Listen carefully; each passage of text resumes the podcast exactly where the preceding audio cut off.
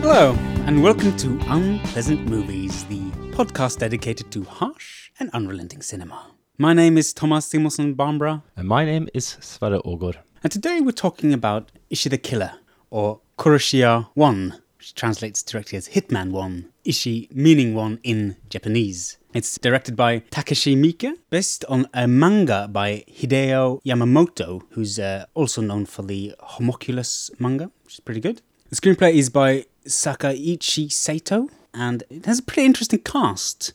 It does. The titular character is Nao Omori, is Ichi. But the character you see on the cover of the film, that's uh, the character Kakihara, and he's played by Tadanobu Asano, who has a pretty international career. He's uh, he's also in the Thor movies as one of the like the Thor's um, helpers. He's like the Asian guy.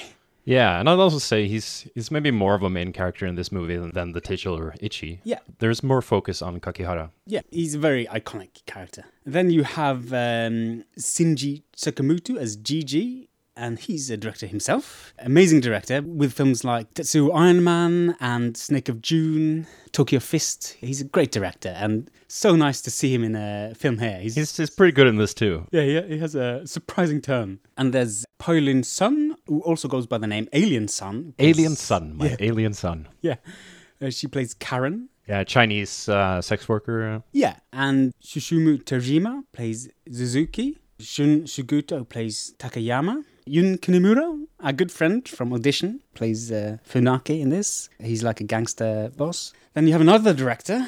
His name is Hiroyuki Tanaka. He plays Kaneko, but he typically goes by the name Sabu, at least when he's directing films.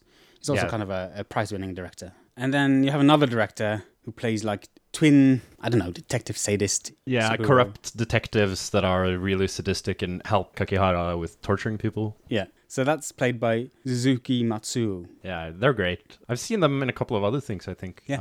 Um, but yeah, this this movie is just filled with directors. Yeah, yeah, yeah. It's it's such a great cast, and it, it works so well. It's like characters are really iconic and striking. Uh, Yeah, there's so many memorable performances in this movie, and um, and it's surprising that it, it works so well with so many directors. Yeah. Uh, but also, I assume that he just knows a lot of people in the movie industry. Uh, Takashi Miike, having worked there so long and uh, in various capacities. yeah, and a lot of them are the kind of art house types that also make kind of controversial extreme cinema. So I guess they're in the same clique uh, or something. Yeah. Yeah, this movie is just so it's it's a roller coaster of madness. It's really fun, Yeah. uh, despite being horrific and unpleasant. So tell us a, a little bit about the plot. How, what happens? The plot is quite convoluted, but essentially, Ichi, he is an assassin, but he's not naturally an assassin. He's sort of being forced to be an assassin by this Gigi character, who's doing it for a bit unclear what his motives are, but apparently like money and stuff. So he makes Ichi kill this um, Yakuza boss, Boss Anjo. And basically, uh, what ensues is uh, Kakihara, which is a lieutenant in the Yakuza clan, he is sort of trying to find out who made this boss disappear because initially they, they don't even understand that he's he has been killed because the scene has been cleaned up by Gigi, who runs this cleaning crew. Essentially, the movie is just about Kakihara trying to find who killed Boss Anjo and getting on the trail of Ichi and then uh, eventually finding him. But one major theme in this movie is uh, sadomasochism. Yeah. And Kakihara is very interested in torture and violence, and he feels pleasure by receiving pain. So there's this weird sort of uh, red thread going out throughout the movie about, you know, pleasure, pain, torture, sadism, masochism. And Kakihara seems sort of uh, obsessed about Ichi eventually. Yeah, because his relationship with his boss, uh, Boss Anjo, was kind of a mutual sadomasochistic thing where he was like the only person who could hurt Kakihara properly. So when he disappears, he's completely focused on finding this boss. And he doesn't believe he's dead initially. And he then kind of projects this wish upon Ichi, who he doesn't really know what this person is. He just knows he does gruesome murders, and he kind of wants him to, uh, yeah, basically murder him or, or hurt him. Uh, Well, he, he doesn't degree. want him to murder him. He wants him to sort of take over as this sadistic sort of master, uh, sort of a master-slave relationship, Mm. of a BDSM relationship. But it's clear throughout this movie that he's always hunting for this exquisite pain, Yeah. this exquisite sort of torture and violence. And at the end, when he finds Ichi, uh, he's just incredibly disappointed, and that's what leads to in sort of the ending is a bit unclear, Yeah, but it's uh, ambiguous. apparently at first Ichi sort of uh, kills this other Yakuza member that uh, is part of Kakihara's gang. And uh, he attacks Kakihara and slices him in the head with his sort of blade that's in the heel of his boot. And he sort of topples over a railing and falls down from a building and dies. But later you see that he doesn't have a cut in his forehead. And apparently he just made all of this up. So what actually happened, apparently, is that he was just so disappointed finding out that Ichi was this pathetic man-child because he just uh, curls up and cries and he's just not really the perfect sadist that Yeah. Kakihara wanted. So also, he's been shot in the foot. yeah, and he's whining and it's Yeah. just it's just so pathetic. So apparently Kakihara just fantasizes this ending Yeah, for himself he sticks. He he has these metal skewers, these long needles, and he sticks them into his ear. to stop the pathetic crying from Ichi. Yeah. It breaks his uh, hearing. Yeah, and the image goes all overexposed, and Yeah, then I guess that's kind of the fantasy scenario he plays out because he's looking for this challenge, his match. That's basically what he wants, and then Right. because he they do try to fight a little bit before the guy that Ichi kills, Kaneko, who has his own subplots. Yeah, uh, there's Ichi- this subplot where basically Ichi thinks that he's his brother, and also Kaneko's son also appears, and, and it just turns into this sad situation for Ichi because he's not 100% sadist, although he's a fucking terrible person. he does have some weird emotions too, but uh, a really like important theme in this movie is fantasy and like seeking the fantasy and, and living out your fantasy. And that goes for ichi as well as kakihara in different sort of um, modes. But yeah it, that's the whole movie. And, and the plot is more convoluted than that because there's lots of twists and turns and sort of a noir. Yeah, I'd say that it has a, a few main characters, and one of the we, we haven't quite touched on yet is uh, Kaneko, who's a former policeman who lost his gun and was fired, and he was bullied around a bit and then helped out by one of the people in the Boss Anjo gang. So he was integrated into that society and He's not like explicitly sadistic like the rest of them, but he's kind of burdened by guilt and a sense of obligation. He's one of the few very relatable characters in this movie because he's sort of down on his luck. Mm. He just wants to gain some respect and, and feel like it's worthwhile, but he just continuously managed to fuck things up. Also, doesn't take proper care of his son, No. who he often leaves. And the first scene we see him, I think he his son calls him up and is crying and is, is scared. He's being bullied, and you know he just says, "I'm at work." Uh, there's an interesting dynamic here because his son is being bullied, and uh, Ichi has kind of like a backstory of being bullied, and the son meets up Ichi at some point, and Ichi kind of kicks the son's bullies because they start to bully him. Yeah, it's not Yeah. to protect this No. young boy. It's it's more uh, like just to get out of a situation. Ichi is just a really pathetic character, and it doesn't take much for him to start crying and start whining, and then he lashes out. It often turns into violence for him. That's like right before he starts on a killing spree. He usually is crying and Yeah. acting really pathetic. Yeah. Let's talk about some of the characters. Um, Kakihara, he- he's like this super iconic. Visually, he's really iconic. He has a great look, like Yeah. a great aesthetic about him. Yeah. He has these crazy yakuza outfits Yeah. with like leather pants and like shiny shirts. Yeah, yeah, yeah. All sorts of crazy clothes, and he has like bleached blonde hair, and he Mm. has these weird scars on his face. He has what we call like a, a Glasgow smile, also called a Chelsea smile, I think, which is, you know, you've cut up the sides from the mouth to the cheek, uh, both sides, and he has kind of like a piercing that holds together Yeah, at the edges of the mouth. It's called a Glasgow smile because apparently that's what organised crime used to do in some of these uh, British cities back in the day. Yeah, it's gonna be uh, nice for these places to be associated with that type yeah. of thing. But Anyway, he, he has a lot of like piercings and stuff. There's a general like visual theme of body mutilation and body uh, modification. yeah, it all ties in with his masochism, I Mm. think, and his sadism. He he likes inflicting pain on others too. Uh, Mm. he, he's really into both sides. But what he's searching for is is the person who can give him pain. Yeah. And the funny thing is, he, he kind of has a theme song or like a melody. It's kind of like a oriental version of Ennio Morricone or something. That whenever he, he's in there in anticipation of or like in a situation of pain, he has this music or we hear this music. Um, that's how I interpret it anyway. Yeah, sort of. Uh, this movie is really fun, and it has a lot of Mm. like themes and elements and sound design, and a lot of weird like camera stuff that really adds to the the whole the mishmash. Like it feels so chaotic, but at the same time just very fun. Mm.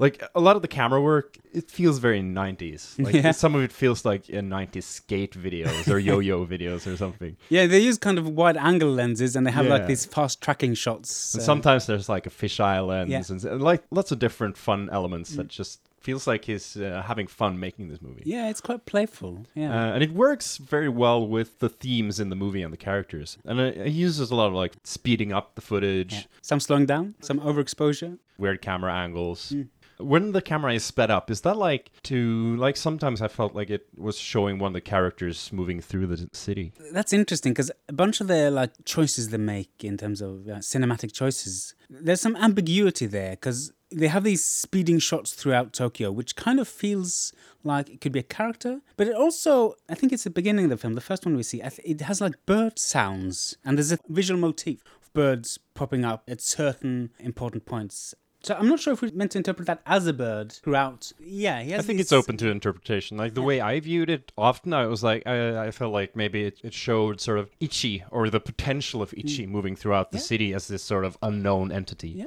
Another thing about this movie that is just so fucking amazing is all the crazy violence. Yeah. The, the violence is just so over the top and sometimes really badly done with the like CG effects, but it sort of doesn't matter to me. I sort of like it. Yeah, it has this comical bad CG style, like slicing people in half, and you see like they're like Jello almost the way like they, they fall peel down. Yeah. to the side like a cartoon or it's just crazy. But on the other hand, they have like very realistic prosthetics and stuff that looks, you know, really uncomfortable and well made. Yeah, like the various torture scenes, Yeah. like with the hooks in the skin and stuff, looks great. Yeah. So there's this mix of fantasy and reality, which also Mm. ties in with the theme of the movie in a way that sort of makes it work for me, anyway. Yeah. Of course, when this film came out, as is usual, at least at this time, with Takashi Miike, it was considered by some as misogynist. And one of the things they were talking about is uh, how the violence seems to operate differently towards women and men. The violence towards women is realistic and extremely difficult to watch, while a lot of the violence against men is a lot more comical and playful.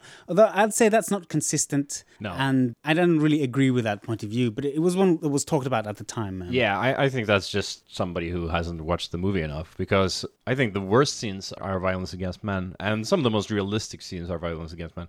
The scenes against with violence against women are horrific. Yeah. but it's not like all female characters in this movie have no agency at all. Mm-hmm. Like Karen, she's an interesting female character Yeah, in this movie, and she definitely has agency mm-hmm. and does sort of choose her own path Mm. in life. She plays all sides too. She tries to get with Kakihara. She sort of tries to find out what's going on with Ichi. She's an interesting character.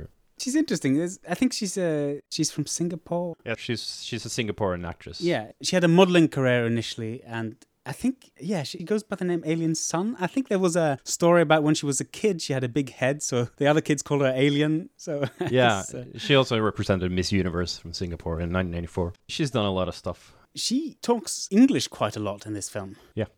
and I'm not quite sure how successful I feel it is. I feel when she's speaking Japanese, it flows much more naturally. She's a bit um, exaggerated in her play in English, almost show offy, but that might be a part of the character as well. Again, I feel it works. I feel it could easily not work if it was a more like serious or slow-paced Yeah. movie. But in this sort of context, it works for me. Mm. But I understand what you mean. It's weird. The English is pretty good. yeah, yeah. and has a clear accent and she's supposed to be from China. So it works for me. Like it works for her character too because mm. she is sort of she's sort of always playing a part this character mm, even though she has multiple facets of her personality, but when she meets people she's sort of playing a playing a bit part. Yeah, she she's playing part, but she's also being played interestingly by maybe my I can't say favorite character, but he's such a he's such a great character in this movie. Is Gigi by Shinji Tsukamoto. so good. Initially, he comes off as this low-level ex-yakuza who's kind of used to be part of that community, but he's kind of pushed to the side a bit. Very low key character to begin with, seemingly not in the center of things. Yeah, he looks very sort of humble, and he wears these baggy clothes, and he's hunched over, Yeah. and uh, he looks like he looks like a very normal person. He's not flashy initially,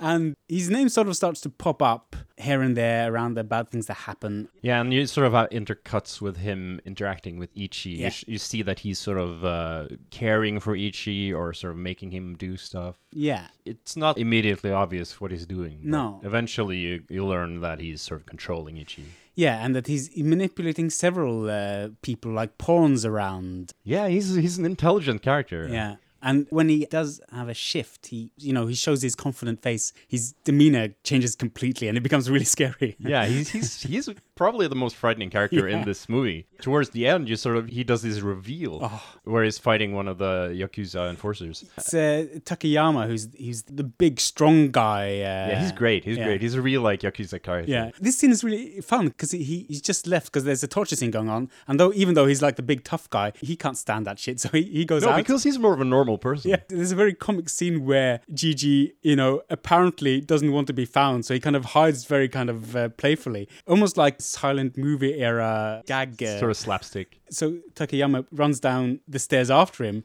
and then he turns around and he sees him standing there, and his face kind of transforms from like the, the humble, pathetic guy to this super confident, and he takes off his clothes. It's so funny. And this is just amazingly muscular, like bodybuilder. yeah. It's so funny. And it's clearly like CG'd on his face to this bodybuilder, but in the context, it just works really Yeah. well and is one of the best scenes in the movie, in my opinion. Yeah, I agree. Apparently, in the manga, Gigi is more of a guy in his 30s who abuses steroids. Mm. So that's sort of a. Uh, it makes more sense in the manga, but in the movie, I think it's much more funny because it's this weird reveal. Yeah. Uh, and it makes sense with the character in the movie too. But he's sort of almost mystical in this movie. Yeah, it comes out of the blue. I remember when I first saw this movie, like back in the early 2000s, that would just seem really stood out because it's quite shocking and just has this intensity that's uh, really strong. Yeah, But, it's it's um, great. Like the whole last 20 minutes of this movie is just fucking fantastic. Yeah. But really intense and horrific in a lot of ways. Mm. There's actually quite a few characters that are quite different in the the manga. Kakihara himself is more like uh, I don't know. He's he's like uh, thirties, late thirties. He's kind of a hairy, not really a stylish character. He's more pathetic, and he wears uh, like this bondage rope underneath his clothes at all times, as far as I understand. I haven't read all of it. I've read some of it, and um, Ichi is also less because in in this film he's like completely just this man child weepy loser idiot and he, he has more he has more kind of like um i'm not sure if i would say intelligent but but yeah he's he's different he's kind of more a, like a developed character i think a bit in the comic yeah Yeah, it's interesting the different characters in this movie. One of the things that makes Gigi so terrifying uh, to me is that almost every character in this movie doesn't really have any agency. They're not really empowered. They're only like being driven by their raw desires or just drifting about being uh, sort of the victim of others' desires. yeah. I actually saw there was a really interesting episode on this movie by Cinema Nippon on YouTube oh, yeah. called Ichi the Killer and Moral Ambiguity. And they talk about this sort of lack of agency and empowerment with a lot of these characters because it sort of makes it less um, less misogynistic in a way because these characters aren't really empowered. Like Ichi is a pathetic character. yeah yeah Like nobody would want to be him. And he's just lashing out and like his psyche is so weird and complex and conflicted that it's hard to sort of wrap your head around. But he's basically been tormented by Gigi. Like, did Gigi kill his parents? there's some ambiguity there in terms of what actually happened. In the film, they kind of have like a fake father son relationship where Gigi has used some kind of hypnotherapy to manipulate a fake past. Yeah, he plants fake memories of Ichi being bullied when he was never bullied, apparently. So he's sort of tormenting Ichi into being this pathetic character. Yeah, and this weapon that he can use. Yeah, but that's why Gigi is so terrifying. He's like the only one in, in full control Yeah. of his emotions Yeah. and uh, and sort of what he wants. And that's just in this movie where everybody is just in this chaos of feeling and desire and just raw energy. He's the only one who's sort of pulling the strings and really master masterminding the whole thing. But the other reason why he's quite terrifying is that it's very unclear what his goals are. Yeah, yeah. As far as I understand, he has a grudge against the Yakuza gangs and he wants to destroy them. In the manga, there's something to do with one of the, the central places in the film is this uh, apartment complex where a lot of the Yakuza people have their base of operations and stuff. And in the manga, I think that is a place where like 80% of the people are Yakuza people and whoever controls that has a certain amount of power. So he, he has a kind of a, a plan to take over that and be the, like the big man. He's not like that in the film at all, really. It's not explicit at all. Like there's um, some hints that he may be in it for the money, but that's sort of just an assumption somebody makes. Yeah. Uh, And the interesting thing is that at the very end of the movie, when Kakihara has died, yeah, there's this flashback of Kakihara in like this tiled room in blue light where he's just gaping and his mouth is open. it's horrible CG. Yeah, they're like chains hanging from the wall. I don't understand what that is. Then you go outside and you see like a bird flying past, and Gigi's hanging from a tree. He's being hung. Yeah. And you see a young man walking. Initially, it kind of looks like Ichi, but turns around, it's another person. And this is, Kaneko's son. yeah, as a teenager. Ostensibly a revenge for killing his father. Possibly. But he's sort of turning into a new Ichi. Yeah. Apparently, visually, he is. Uh, it's an am- ambiguous ending, but a really good ending. But I mean, also, I mean, there's some room to speculate whether or not Gigi takes his own life. I'm not sure. It doesn't really explicitly say. So his motives are. There's a lot of things about this movie that where the director's intentions and the intentions of the characters they're they're kind of difficult to grasp. Like, wouldn't it be weird if you watched this movie and you thought that the Kakihara character was Ichi for a certain amount of it because he's featured on the poster. And when they first talk about the character, it kind of feels like they're referring to uh, Kakihara. So there's some ambiguity in terms of identity and in terms of roles. Uh, Yeah, well, there's a certain similarity between Kakihara and Ichi, and that's what drives sort of Kakihara towards Ichi. There's this sort of sense of ruthlessness and violence about these characters. But of course, uh, the closer he gets, and, and when he ultimately meets him, it's such a huge letdown. But uh, yeah, like there's very little explicit sort of. Uh, meaning in the movie like takashi miike isn't very interested in explaining what he wants to sort of tell you with this movie he's just showing you a bunch of really fucked up shit and really interesting characters and sort of dynamics and you're really- really up to yourself to sort of interpret the themes and interpret the violence there's so much violence but it doesn't really serve any function unless you try to sort of figure it out for yourself in that sense it's quite a liberating movie it really doesn't spoon feed you anything But what's also really interesting about it, I think, is that it holds up to a lot of different interpretations, and that you can spend a lot of time filling in the blanks. Uh, Yeah. And there's a really great article written about Takashi Miike by a guy called Randolph Jordan, which is called "Suicide is for the Birds," and he looks at several of his films. I- I'll link it uh, in the description. But I'm just gonna cite some of the things that he writes where he talks explicitly about Ichi the killer. He examines the potential that Ichi doesn't actually exist as a character, that he's a manifestation for three of the other characters. That's Kakihara, Gigi, and Kaneko. so it's like a tulpa and one of his examples, I'm just going to read this uh, right as he writes it down.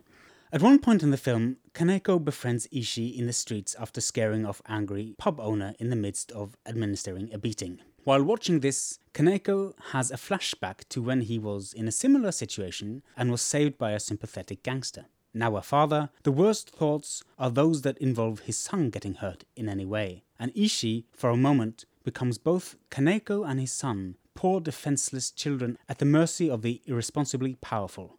This first meeting between Ichi and Kaneko becomes significant at the end of the film when Ichi kills Kaneko in front of his son. This article takes a pretty close look at several of Miike's films at that point, and specifically in terms of uh, use of birds and rebirth in his films. And he, he looks at uh, Graveyard of Honor and Happiness of the Katakuris, which has like this. Opens with this scene with a like a animated um, bird creature that gets eaten and then regurgitated and like born again. And yeah, it has this own evolution.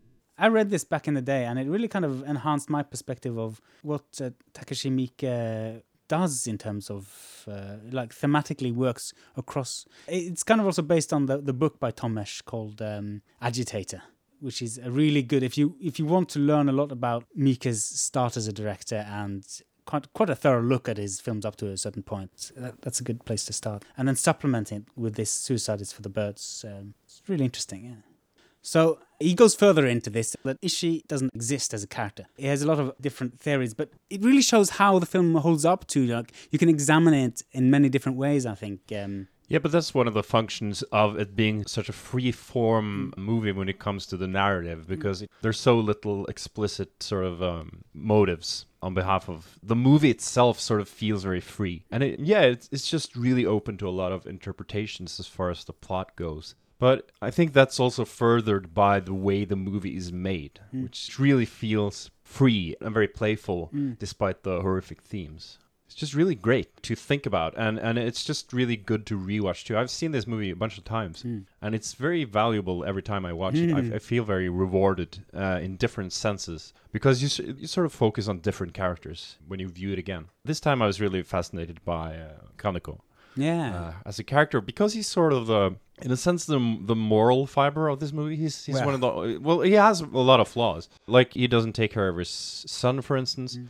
but it does seem like that's because he's trying to make money and, and earn a living and trying to like uh, gain a professional standing Yeah, because I have a different interpretation of that. And the way I see it, it's, he's more like driven by obligation and shame, and he doesn't stand up for his kid very much. But he's very invested in one of the earlier scenes. He's he's wanting to watch over Boss Anjo while he's having sex, like really violently treating a prostitute. Anyway, he he wants to be, you know, making sure that no one's going to come kill him or anything. And all the other gangsters say, "Fuck it, the guy's having sex, leave him alone, don't bother." Like, and there's several scenes where he's like, where all the other gangsters, they're kind of like they run away or they're scared, but he doesn't. He stays there. He's like obligated to this function of being a henchman in a sense. Um, Well, I I see it more as his just his moral obligation to do his duties. Mm. I, I feel like that's really important to him, especially when he's lost his job from Mm. the police force. Yeah.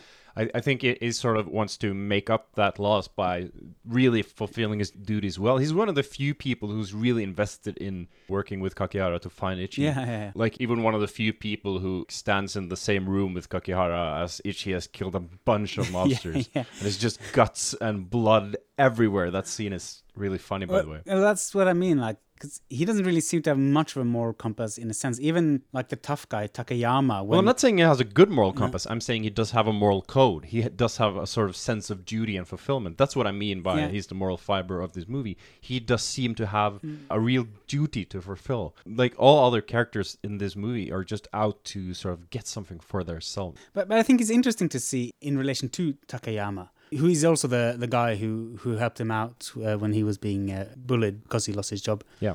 Because Takayama, he when when Kakihara gets too violent and gory and uh, insane, he just politely says, "I'm gonna go out take a smoke. I, I can't watch this. it's too bad." But Kaneko, he sits in the room. Typically, he sits in the corner, kind of you know with guilt or shame across his face, enduring kind of like the situation, but never speaking on behalf of any of the victims, whether or not they're they're good or bad people, really. Well, he's in the Yakuza. He can't be speaking up for, like, you won't make it. Like, you're just gonna. Yeah, but he could leave the room at least. I mean, he doesn't really have. No, because it feels as his duty as Yeah. part of his job. Yeah. But anyway, he's an interesting character. Yeah. He's the one I've really focused on this Yeah. viewing because, like, on first viewing, I think what you're really gonna like pay attention to is Kakihara, obviously. Yeah. Uh, all the crazy torture and violence scenes with him. Uh, I think one of my favorite violent scenes with him is when he finally takes off his mouth piercings. Yeah. and this guy tries to punch him, and it just opens his mouth like uh, Tim Curry's It yeah. with this big, uh, giant gaping mouth and just uh, chomps down on this poor guy's hand and just rips the flesh off. It is so funny.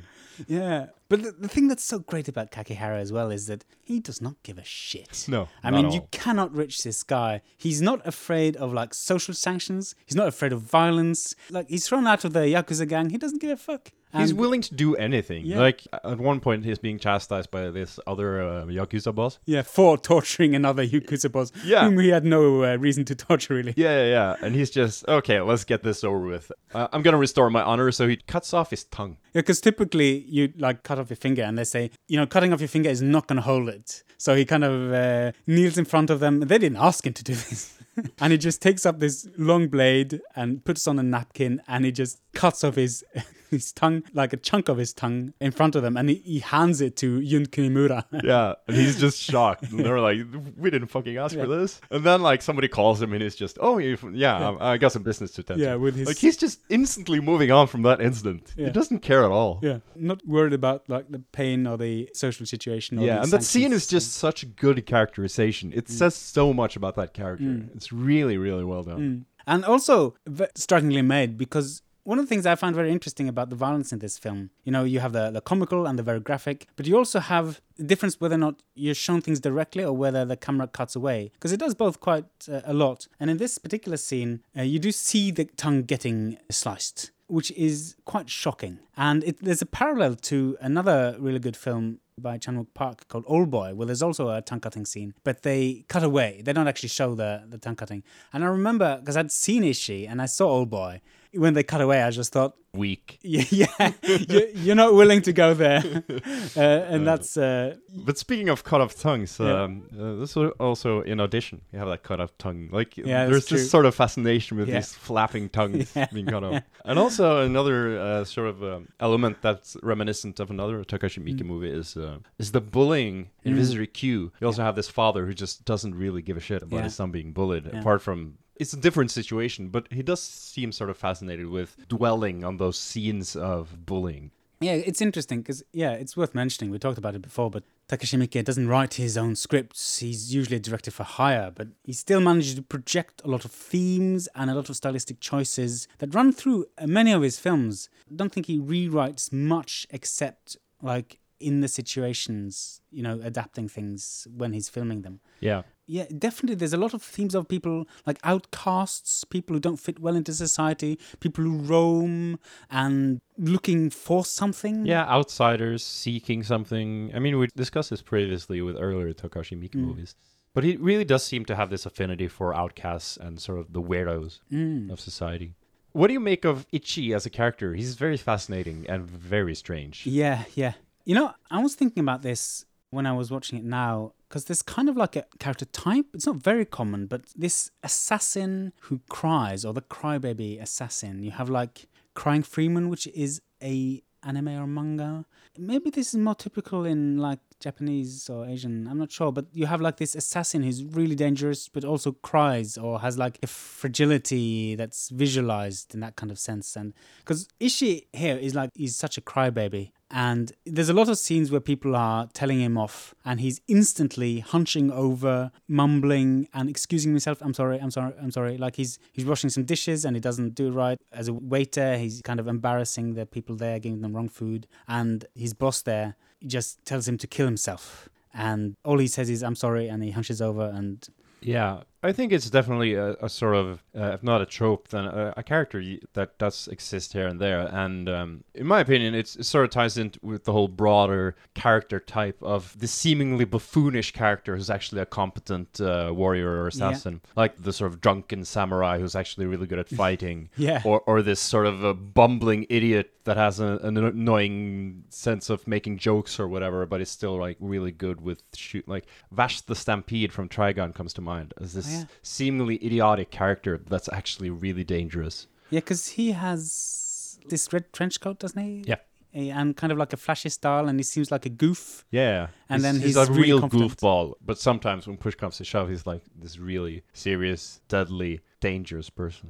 It's an interesting character type, in my opinion. You have these really conflicting ideals in this character. Mm. But Ichi is even more weird to me than. Yeah, that yeah. because he, he has this sense of being forced into this role. Hmm. And it's unclear whether he's an actual sadist from nature's side or if that's something that's he's been pushed into by this uh, fucked up Jiji character. like the main motivational drive for Ichi is this scenes from when he's young that Jiji has kind of implanted in his like false memories where he sees his female teacher who tried to stop bullies and then the bullies turned on her and they raped her. And he was watching it but while he was watching it he was also sexually aroused and wanted to rape her as well. So he has kind of like this conflicting thing because it turns out that this is fake. It's also filmed in like this you know overexposed those scenes just feel really off Yeah. visually But he, it's clear that he is a sexual sadist. And in my opinion, I don't think, like, I think Jiji exploits him, but I think that he is an actual fucked up person,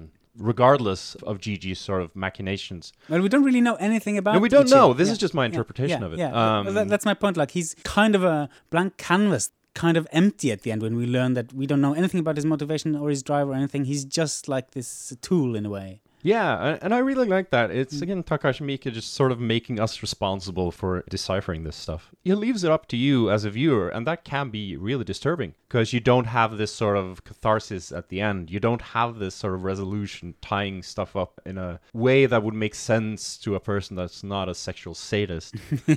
it's fascinating the way he does this. And Ichi, as a character, is just both such a non entity in terms of Mm. his personality, but also this enigma of why he is acting the way he is, when Yeah. he does what he does. and he's kind of like really annoying and he's so insane as well like there's this scene like the karen character she kind of approaches him and pretends to be the teacher that was raped from his background as a way to yeah being manipulated by Jiji Get some well. information, or it's a bit yeah, unclear. it's unclear. It's Jiji's manipulating her into it anyway. And there's also like a short flashback where she also shares this memory. So whether or not she's somehow involved in like this fake, I don't know. It's weird. But Or Jiji is manipulating her too. Like he does Yeah. seem to have a lot of power over people. yeah, she actually asks him explicitly, "Are you uh, putting memories in my head as well?" And he he just very like poker faced says uh, no, yeah.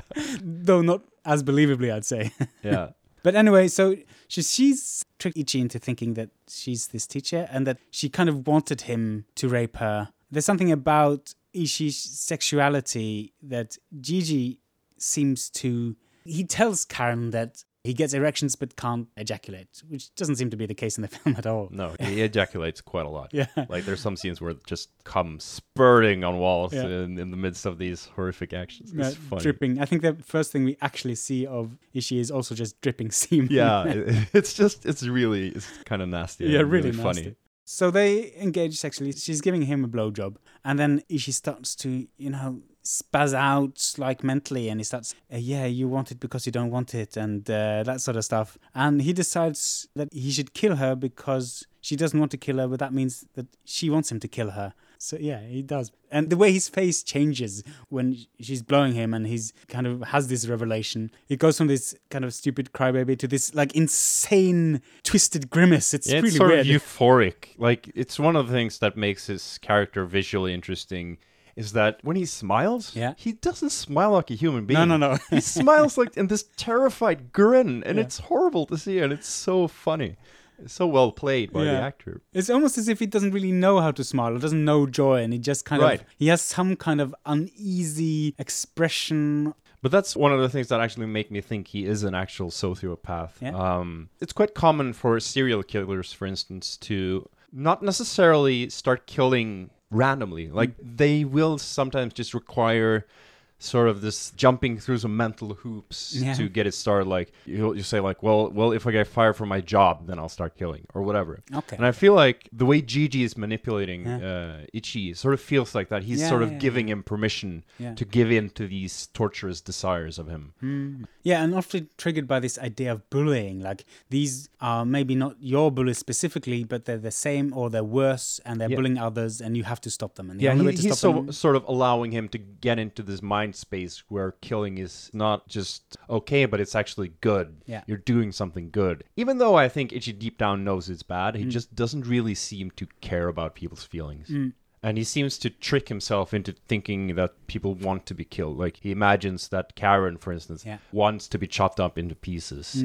But he's also like obviously conflicted. Like when he kills Boss Anjo, he just comes in and he starts to cry and he says, "I'm sorry, I'm sorry." And this sadistic asshole yakuza boss is just, "What the fuck are you doing here? Get the fuck out! I'm gonna kick your ass." He's just really aggressive, and Ichi's just standing there whimpering, saying, "I'm sorry, I'm sorry." And like two seconds later, he sliced him in two, uh, Yeah, and Boss Anjo falls uh, to bits. Just a great sequence. And then he approaches the prostitute that Boss Anjo was beating viciously and says he's going to replace Boss Anjo and beat her instead of Boss Anjo. And Right. That shows again why I think he's a sociopath. Like he doesn't react normally to people's emotions, and that's why the whole crying thing for me also is weird. I don't mm. think he shows human emotions. Like his emotions are just really weird, mm. which is why his character is fascinating mm. because he doesn't react in a way that normal humans would react. You're always watching to see what will happen next Yeah. because he's so unpredictable.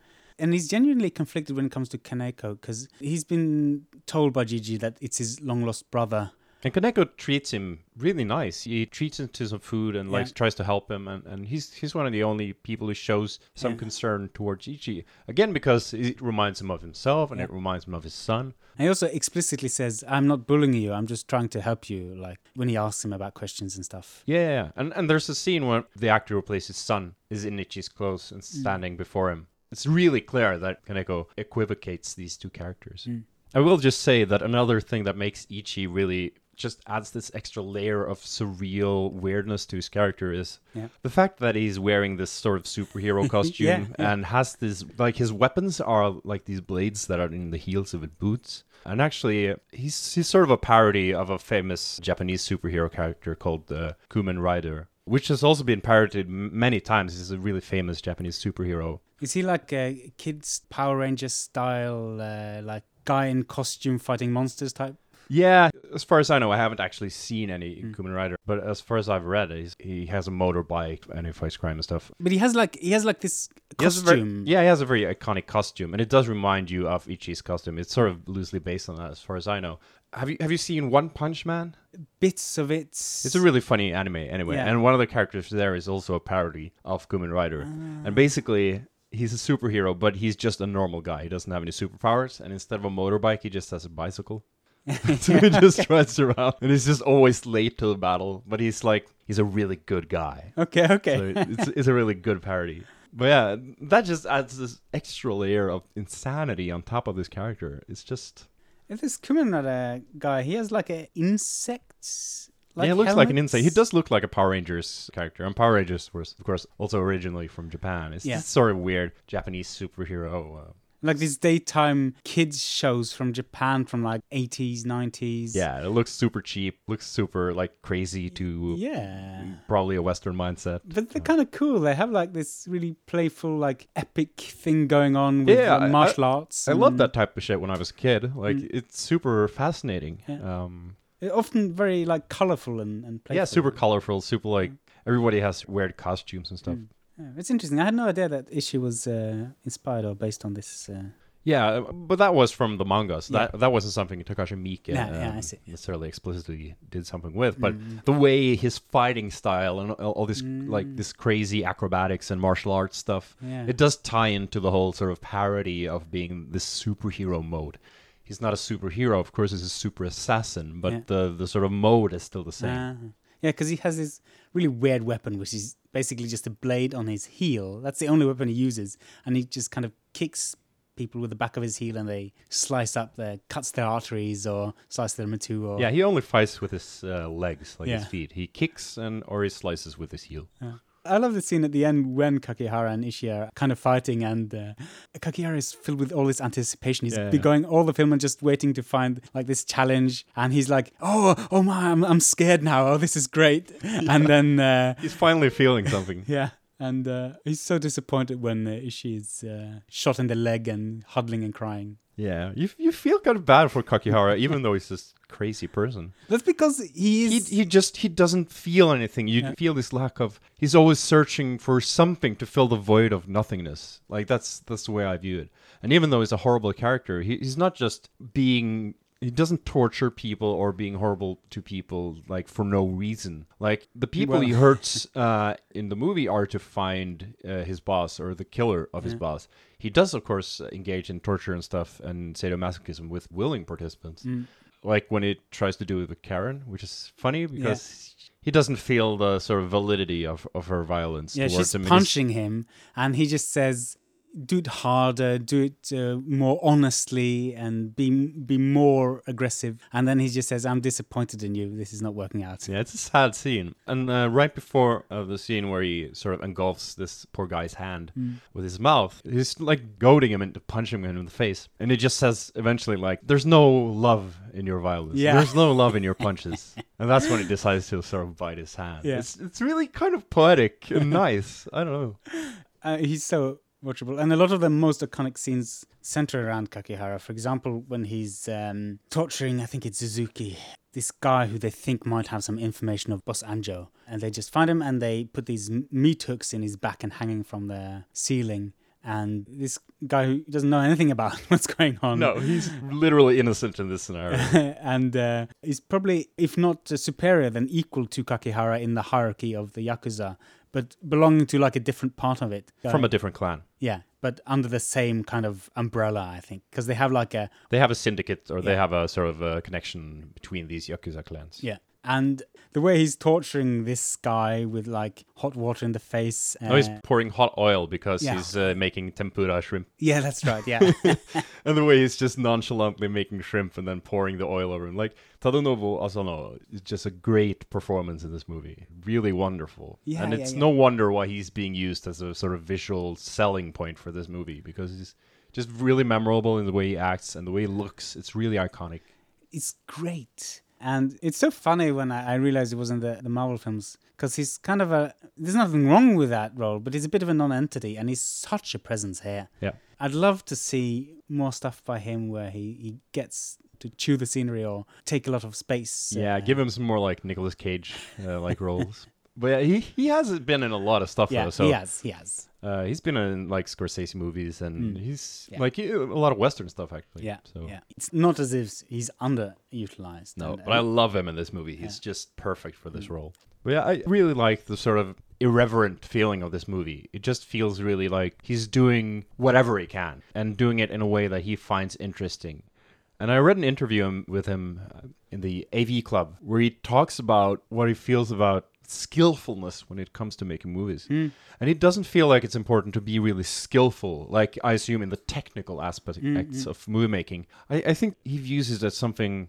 His ideal is to have a. He says, "I want it to be sort of raw and rough, but new and fun to watch." Like he does seem to seek this intangible sort of rawness and energy in his movies, which is why even in Visitor Q, that is such a low budget movie, he he does manage to achieve it by almost sheer force of will and skill, but he doesn't really use a lot of fancy equipment to do it. He doesn't need it. He, he has this real skill in the sense that he's really good at directing people. He's really good at selecting scenes. He's really like he's he's really skillful in what he does, but not in the traditional polished way that you might see in Yeah. bigger productions. And I think that particularly in the films that we have discussed, which are some of his, his central films, that he he's very conceptually strong. So the idea base that he's working with, the way he develops them and visualizes them, and how that affects us as viewers, those things are extremely well done. They're really effective and they're kind of disarming and, you know, unpleasant but playful at the same time. He Right. works on many levels in a way that not a lot of people manage as well, I think. No, and considering uh, Tadanobu Asano, when he's in these Marvel movies, Mm. like these are really skillful movies, like very technical, Oh, good, uh, yeah. uh, w- technically extremely well done, and a huge budget and Mm. everything. But it doesn't have the same sort of, doesn't have anything near the same energy and vibe as a Takashi Miike movie does. Uh, no. Uh, it's just a huge contrast. But you know, I think when he talks about skill and stuff, you have to remember that Miike, he has this journeyman background where he just worked a lot in television and done a lot of films where, like, the idea of being a talent or being like a skilled person wasn't really relevant. You're just working your ass off because he does have a lot of skill. He's he's a really good director and he has a lot of these formally very precise, like the way he works with a lot of hard cuts in Ichi the Killer. He uses like this uh, these really expressive scenes. For example, at one point they have this Chinese pimp who they're um, trying to get information out of about Ichi. Of course, this guy doesn't know much, but that doesn't mean anything. So they're torturing him, and he has these um, these long needles, these skewers that he's kind of sticking in his face. And this scene has these really hard, expressive cuts. It's almost like a choreography. It has like this uh, dance feel to it. The way it just uh, rhythmically works with tension in the scene. Yeah, there's a really good flow to it. Uh, Another scene that I find really interesting, just from a creative standpoint, Mm. is when I think Takayama, uh, when he meets Jiji, Mm. and uh, Jiji breaks his neck. Yeah. The camera does this hard pan, Yeah. like to to sort of simulate his head moving, Yeah, and it, yeah. it just stops abruptly, Yeah. and with the neck cracking sound, it's just really funny the way it's done. But yeah, he's not like he's not a classically trained movie maker, Mm. but he reminds me a lot of um, Butch Vig actually, who is a record producer Okay. and also the drummer for Garbage. Oh, yeah. and he's produced like Nirvana and Smashing Pumpkins, and a lot of like huge uh, selling acts. But he he was he was just self-taught, much like Takashi Miike, and he just started from the ground up, just doing stuff, just constantly producing stuff like punk shit all the time, and just gradually just building and building and building, like from pure experience and learning from people who's doing it, and you become like he's a great producer and i think just through the sort of the live fire of having to constantly produce work you learn what works and what doesn't and you learn which rules you can break and what you can't break and you sort of you learn how irreverent you can be Well, some people do at least. I mean, there is some underlying talent as well as the experience. I yeah i think i think talent's the x factor because there are numerous producers and directors who just constantly produce mm, shit mm. and never move beyond that point Yeah, hardworking people, and they made it really, really good stuff. it takes a correct mentality, and Takashi Miike really does have that mentality of being willing to try new stuff, mm. but having this background of having tried a lot of conventional stuff too. I think I just also like the playfulness of his. You know, one, one of the things that I've, I've really become aware of when watching these films again is his use of sound effects because he uses these really comically fun, weird, but also disgusting, often in terms of body fluids or some happening. It's almost it's this goofy use of sound effects, which I really quite like. And you know, most people would shy away from that stuff, but seeing as he's you know completely genre agnostic and he doesn't take himself too seriously. He allows himself to use that kind of a tool, which a lot of people would find out of place. I mean, I talked about it in the edition one. I think there's a place where he uses it out of place there a little bit uh, with a character that falls down a stairwell. Yeah, yeah, you didn't like that. But most of the time, I think it works really well. And in this film, it just really accentuates. To me, it accentuates the fun of it. Like, I think this is a really fun movie, and I think it's a really funny movie. Like, Yeah, there are yeah. some scenes that really make me laugh. Like, Yeah. uh, you you have these sadistic detectives that do freelance torturing on the side. Yeah. And Jiro is killed by Ichi, uh, which is one of those detectives, and his brother Saburo is like, "Oh, my brother just died." Hmm. I felt that when uh, my other brother died earlier sometime, so I know that feeling, and he's just so casual about Yeah. it. it's like this weird, suddenly like this psychic connection. Like it, it's not really explained at all. It's just such a funny little scene. And yeah, and when they find him as well, the body, he says, um, I kind of wanted to kill him. But he's not aggressive about it, and they're very playful, and they have great chemistry when they're alive. Yeah. So he's, there's no like underlying aggression that we see. And and when he dies, Yeah. uh, Saburo, Ichi is killing him. Like you see, like blood spurting and like sperm is uh, like Mm. Yeah. spurting on the walls. It's totally ridiculous, uh, and it's so funny. But yeah, he's the fun brother as well, because when they're torturing a Chinese prostitute, the one brother, he, he's using a lot of like violent stuff, and they have this infamous nipple cutting scene, which is uh, really intensely made. The camera cuts away, you hear the slicing razor on the metal table as it glides along towards the nipple that's held in a clamp. Sort striking and uncomfortable. Anyway, this fails because oh, she doesn't know anything. But then the other brother, Saburo, he puts on this dog ears and he says, It's time for Sleuth Hound Saburo. And he goes over and sniffs her crotch and then, like, apparently has Ichi's scent or whatever. Yeah, it's just absolutely insane. It's so weird. Yeah, this this movie is just full of details like that, like little absurd details that really make it a lot more interesting. That like you could make this probably a more traditional yakuza film, mm. but it's just it's not. It's the it's the weirdest mm. film. Yeah, he's made a lot of these non-traditional yakuza films with like sci-fi elements or you know surrealistic things coming in. Yeah, it, it works perfectly for this movie. Uh, It does yeah? It's it's the one that he really got huge attention for and became like a a name name in the film industry. yeah, well deserved, I'd say. It's Yeah. such a such a great movie. Yeah, yeah, I really enjoy it. I have to say, um, Yeah, thumbs up. four thumbs up. Four thumbs and a chopped off tongue.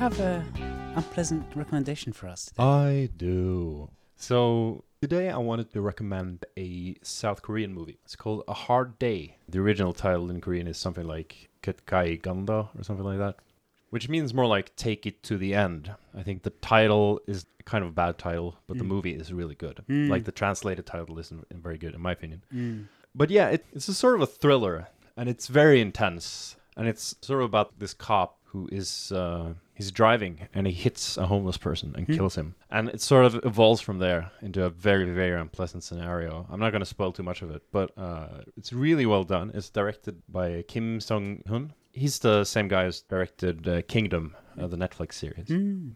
Yeah, it's a really really well crafted Korean thriller. Probably among my top five South Korean thrillers. That's And- high praise from you. Yeah, that is. I'm I'm really into that stuff. So that's my recommendation. Check it out. Really intense, really unpleasant, like a really well done thriller. What would you say is it like a defining feature? What's like something that makes this different from other things? Would you say? Well, it's a sort of unpleasantness where you don't really know, or you sort of you know. Well, it's hard to say without spoiling the Yeah. plot. So so I, I won't say too much about it. Just just fucking watch it. It's great. It has two thumbs up and three chopped off tongues from me. So, Nice. do you have any recommendations? I do, I do. It's um, I guess it's kind of a opinion piece or an essay. I felt it was kind of a, a tough thing to read. It's called "We Don't Know How to Warn You Any Harder. America Is Dying." It's written by Umair Haque, and he's writing from the perspective of people who come from authoritarian regimes, who have experienced countries where it's gone from uh, you know more or less stable society and turned into like these authoritarian tyrannies and he's talking about the kind of experiences they have there and what's happening in America now. And he's basically saying there's a one to one similarity in terms of how society changes. And he's pointing out specific things that's been going on, you know, lately, but specifically the last year, that are red flags high up in the air. This is very, very scary, and you should be paying attention. Uh, one of the examples he's talking about is how you start having police that don't wear any badges and they start kidnapping people, and there's no consequences, which has happened in America concerning the protests and stuff. They kidnap people, they drive around in cars, interrogate them, and they drop them off. Yeah, he just goes into like very specific things that have happened lately and tells about, you know, how he's seen this stuff before it's so easy to look at what's happening as, as kind of like uh, specific to this situation or whatever, but he's seeing it in a broader context, and it's it's just very unsettling. And um, I think it's an important read because this shows how you know when I read this, I started thinking, I get it. I can see how Germany turned into a dictatorship. I can see parallels to what's going on in America, and it's fucking scary. Yeah, it's yeah, certainly. Like it reminds me of uh, Noam Chomsky's views on this. He also tends to draw a lot of historical parallels, but discussing the modern state of America, he is just deeply critical. Yeah. And uh, Yeah. really, a lot of what you're talking about, you know, uh, ringing the alarm bell, that people need to wake the fuck up Yeah. and realize the steps that are being taken in um, a very nefarious direction Mm. especially you know with uh, one party essentially taking over the the Senate and the Congress and uh, sort of uh, making uh, new legislation impossible. It's just so undemocratic. Mm. It's so undemocratic. Mm.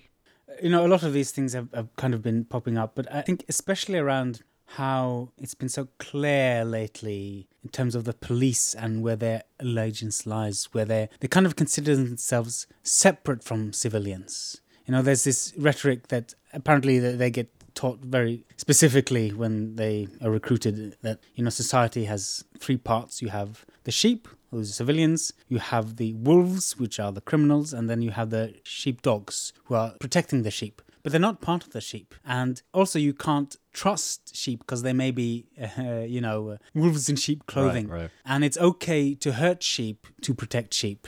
And it just talks a lot about like the mentality of that considering yourself above, better, more important, and somehow still responsible in a way when you're, you know, transgressing in ways that you should not be. But you have a way to dehumanize other people. And you say, fuck it, they're just shinks or whatever. Yeah, right, but it's- but police doesn't operate in a vacuum. They are they have uh, people they answer to, and they have there is policies in place, or there is the possibility of making restrictions and controlling this, but absolutely. there is no political will to do that, or or political power to do that for people who are interested in doing that. So there's this whole enormous clusterfuck of things happening that are making things really difficult and moving things in a really nefarious direction. Mm. I, I saw this YouTube clip about a, f- a former um, cop who comes off as a pretty empathetic type, and he talks about like the years he spent working as a cop and how he was taught to dehumanize. And he speaks very frankly about how he, feels personally responsible for ruining other people's life just by, you know, putting them in economic situations where they just can't get out of, punishing them a lot harder than what's strictly necessary. And he, he talks about how the functions from the training and like socially between police. Individual people are responsible, but also it's a systematic thing that has a function that protects certain people from other people in society. Oh, absolutely. And and when police can operate without there being any any sort of repercussions mm. when you do something wrong, and stuff is just continually being covered up, mm. and people are making sure that their own sort of class of people are okay, but they don't give a shit about others. Mm. Or actively suppress others. Yeah, right. And when you sort of have police investigating police, the result is uh, generally going to be the same. Um, they might be put on paid leave or whatever, but seldom is anybody ever convicted of murdering, for instance, uh, while wearing a badge. So, Yeah. And they seem to think it's inconceivable that anyone should, no matter what they do, right. which is scary. It is scary. I mean, they're taught to be really afraid. There is a culture too. It's not just individual police officers, and a lot of people have to sort of deal with uh, the pressures of, of their police department or whatever. Yeah. There's a lot of good people who are police officers, but the general mentality of covering your own asses and never having any repercussions and stuff, it's just really toxic. Yeah, you, you had this metaphor that we're using, like the one bad apple. But I don't think that the apples are bad. I think the casket is bad. Yeah. And, you know, there may be bad apples as well. but uh, but definitely there's something wrong with uh, the Yeah, system. I would say it's like because you you you can't have a bad apple with other healthy apples; they'll all spoil. But it's more like leaving your apples uh, in, in a really hot room; they won't last. They'll all spoil eventually. Like you, you need to control the climate of these these apples, right? Yeah, that's true. Yeah, let's make it better for apples to be healthy. Apples are people too. Apples are people too. Yeah, they are. So, anyway, if you'd like to get in touch with us, please send us an email at unpleasantmovies at protonmail.com, or you can check out our Instagram where we post some artwork. And we also do like a daily quiz where we publish a still from a film, a mystery still if you like, and uh, you can guess what film it is. Uh, there's quite a bit of activity there actually. We've had some, some nice uh, stuff going on. Anyway, the music for this episode is by Umulium. That's uh, Sverre Ågård and you Skarning. My name is Thomas Simonsen Balmbra, and um, that's it for now. Yeah, we'll see you next time, folks. Yeah, and yeah, next time we're we're watching. It'll be our last episode on Takashi Miike for now. We're watching Imprint, the Masters of Horror episode he did, which was not aired, but also the box, which is uh, his segment in the Three Extremes um, anthology. So two shorter Miike that are also like known as their extreme. Yeah. Yeah, they have an interesting history, being too shocking to actually be uh, distributed. So they are certainly quite horrific, and can't wait to see them again. So bye bye for now. Bye bye.